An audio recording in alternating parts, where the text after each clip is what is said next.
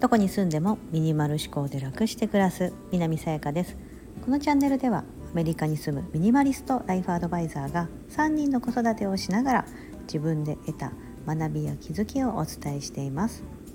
今日は無理だと分かっていても理想は決して手放さないというようなテーマでお話をしたいと思います。はい。もう無理だよね。当たり前だけどさ今の状況だったら無理だけどみたいな。なんかそう言って諦めてしまってまあ諦めてきたことってたくさんありませんか？なんか特に私そうなんですけど私は今40歳の3人子育てしてる母親なんですけど独身の時に思ってたこととか独身の時にこれできそうだなとかあれやりたいなと思ってたことを子供が生まれたりとかするとやはり制約がかかってしまってなんかもうそれを忘れてしまってる、うん、とかなんかもうそんなこと無理だよねとか、まあ、あの時は若かったからみたいな感じでなんか諦めてしまってたり、うん、なんかその目標だったりなんだろうな理想みたいな持ってたんだけどもなんかちょっとこう現実的な方向に、うん、なんか自分をですねこう、まあ、現実的にはこうだよねとか、まあ、ここぐらいまでだったらいけるんじゃないみたいなこう自分の理想を書き換えるじゃないですけどなんかそうやってこう生きてきていませんかと いうことをなんか今日ちょっと改めて思いまして。うん、なんかこのついこの間の配信でこのなんか一点集中みたいな感じでそう。なんか本当にやりたいことだこと以外は手放すみたいなことを言ったっていう配信をねお届けしてたんですけどなんかちょっとそれにも通ずる部分はあるんですがあの子供の時にね純粋無垢に例えば野球選手になりたいとか、将来ね今の子たちは何だろう YouTuber になりたいみたいなヒカキンさんみたいな YouTuber になりたいみたいなうん、こととかを結構安易に言うと思うんですよ。ね、ヒカキンさんがどれだけの努力を重ねてきたかみたいなこととかはわからないながらもなんか楽しそうだからみたいなうん、なんかそういった感じで思うんだけど実際じゃあ大人になってその彼ヒカキンさんがやってきた功績だったりとかその彼のにじむような努力みたいなところってこう目に見えて分かってきたりとか大人になるとね分かるじゃないですか。そういうバックグラウンドじゃないですけど。とか見るとわあこんなことは自分には無理だみたいなこととか。いやいやそこまではできないなみたいな感じであと今の状況だと無理だなみたいな感じでこういやなんか子供の時に思ってた夢は、まあ、そうやってこうだんだんだんだん現実を見ることでうんと変わっていくことがありますよね。書き換えてしまうことだったりとかもあると思うんですけど。でもなんか本来もってやりたいこととか自分が何やってる時幸せなのかなとか何やってる時楽しいのかなみたいなことって結構その子どもの時の幼少期の体験とかもそうですけどもなんかそういったのが結構原点になってることがあるんじゃないかなと思うんです。うんなんかあの自己肯定感の教科書っていうふうに以前配信でもお伝えしてすみません概要欄に貼っときますね自己肯定感の教科書のお話だったりとかさっきのお話もそうなんですけど以前配信した内容を貼っとくんですけどあのうん、なんかこう自分が何に対してこう満足するのか何をこう得てる時がすごく自分に満足してるのかみたいなところって人人によってバラバラだと思うんですよ。うん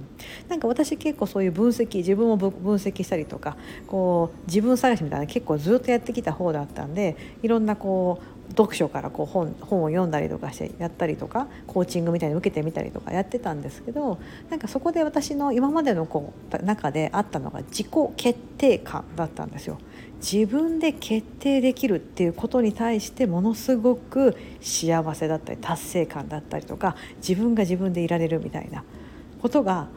あるんですよね。そう自分で道を切り開いたりとか自分が決めたことをやり抜きやり抜き通したとか貫き通したみたいな。周りがどんなに反対してもみたいな時の方がめっちゃ燃えてるだったりとかそう。そういうのがあるんですよね。うん、でじゃあやっぱりそれってなんだろうな。こう自分が思い描いて私がじゃあ自己決定感のっていうところがすごくモチベーションとしてあるとかなあるとなんかそれを満足させてあげるようなことをすると私にとっては多分幸せなんですよね。うん、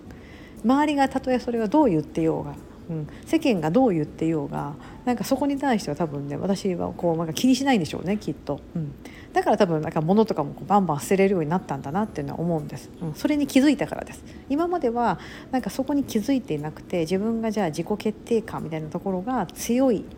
ていうところあんまり自覚してなくってなんかなんとなくこうやってなんとなくモヤモヤしてなんか違うなみたいな。で物も溜まっていくし自分が何がやりたいのか分かんなかったりとかこう迷いがあるとこう、ね、あの物を捨てるとか、ね、物を買うとかいう判断とかもあんまりできなくて余計なものを買ってしまうそして捨てられないみたいな状況に結構なりがちだったなと思うんですけどやっぱ自分を知るって大事だなっていうふうに改めて思います。物が減らせない原因の一つってやっぱり自分のことを自分でよく分かってないっていうところがあると思うんです。だから自分に必要かどうかが分からないから手放せない。ねま、さっき言ってた目標とかもそうですけども何かこう自分が大人になっていく過程でこうなんだろうな社会に適応させるためまたは一般的にこう言われてるからみたいなところで理想の自分の理想だったり目標だったりそういったものを書き換えちゃっていませんでしょうか？はい、なんかそういったことがですね皆さんの中でもしふとあるんだったら、うん、あの自分を知るということが非常に大事なのかなというふうに、うん、今日は思ってですね そういったちょっと配信を作ってみました。うん、なんかあのえーと、すごく私の中では最近自分の家庭教師みたいなのをつけてるんですよ。家庭教師って言われるかもしれませんが人として誰かについてもらってるわけではなくてですね私なんかそれ本なんですよね読書。うん、もちろんその読書というのは著者が必ずいてその書いた人がいるわけだからその人になりますがでもあのその人にまあ直に直接何か、ね、お話をしてもらってるわけじゃなくてその人が作った作品である本というところからヒントを得てる。それは不特定多数の人からなんですよね。別に一人の著者の人のことをずっとフォローしてなんかその人の本ばっかり読んでるかってそんなことがなくっていろんな人が出した本をいろんな各あのところから情報を得てうんみたいな感じで自分の中に落とし込むみたいなことをやるようにしてるんですけどこれは一つ私の中でものすごく人生を変えるきっかけになったなというふうに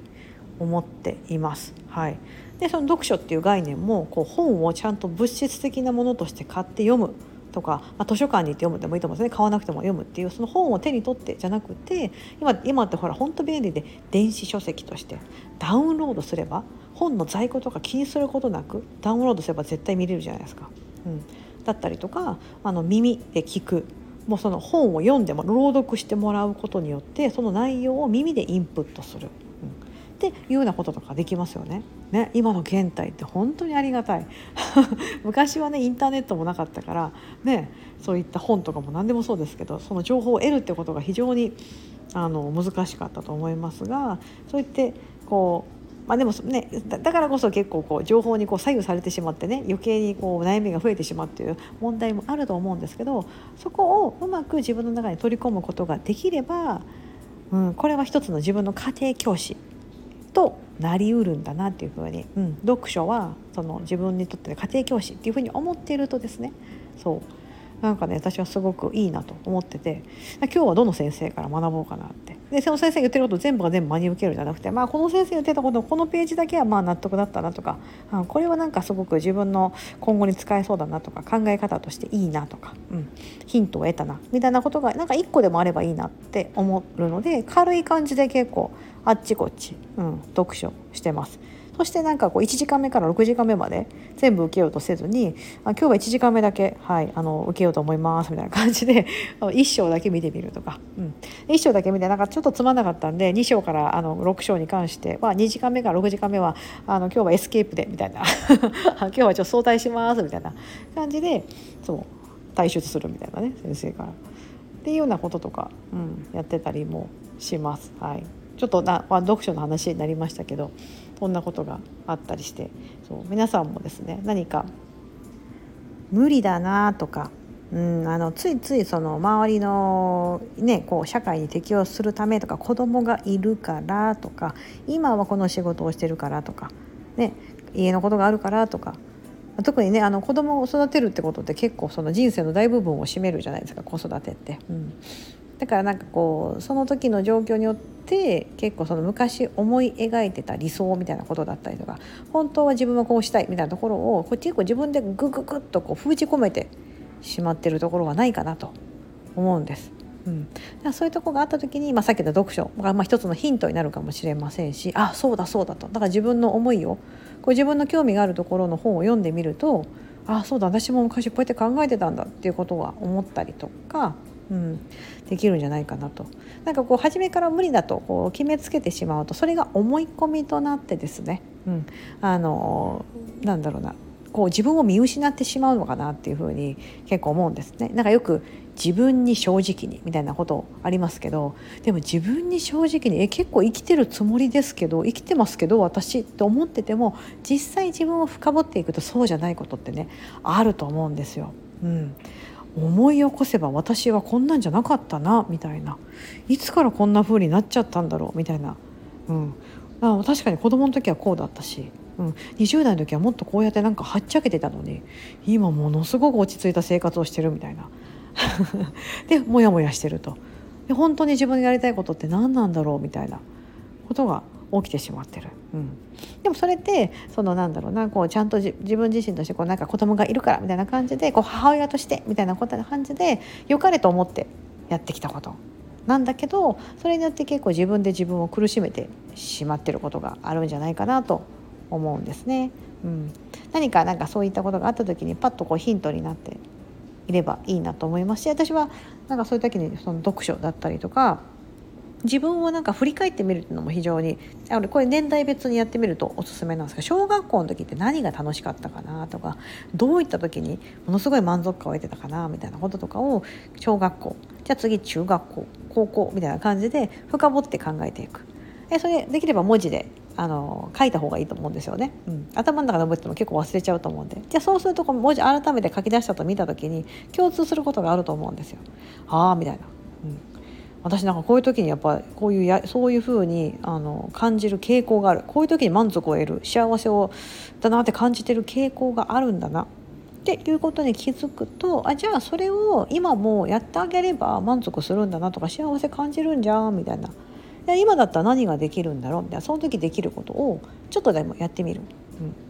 でするとですね意外とですねあなんか今まで無理だと思ってたことがあっさりとできるようになった、うん、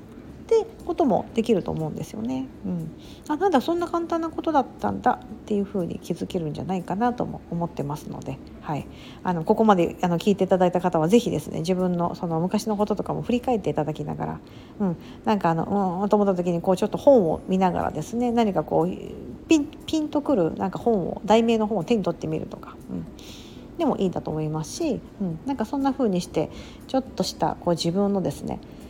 無理だなとか諦めてるなっていうところがあるのであればその諦めてたところは何なんだろうって。うんでもその諦めてる原因はその絶対あれなんですよこう自分がこう年をこう重ねていくうちに自分で自分を思あのこう良かれと思って抑え込んでるっ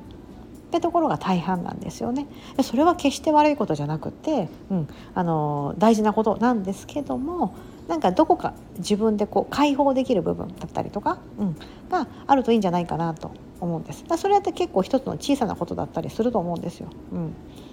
ね、そういったこととかを、うん、ちょっと探し出していくと非常に暮らしとしても楽しくまあ、さっき言ったようなものを減らしたいなと思っててもこれ自分が何に対してね執着してるのかとかが分かんないと、うん、なかなか手放せないこともあると思うのでそういうのとかを探すきっかけになるんでもないかなというふうに思っております。はい今日は無理だと分かっているけど理想や目標は、うん、手放さないそういったことをちょっとテーマにお話ししてみました。ここまでお聴きいただき本当にありがとうございます。今日も素敵な一日をお過ごしください。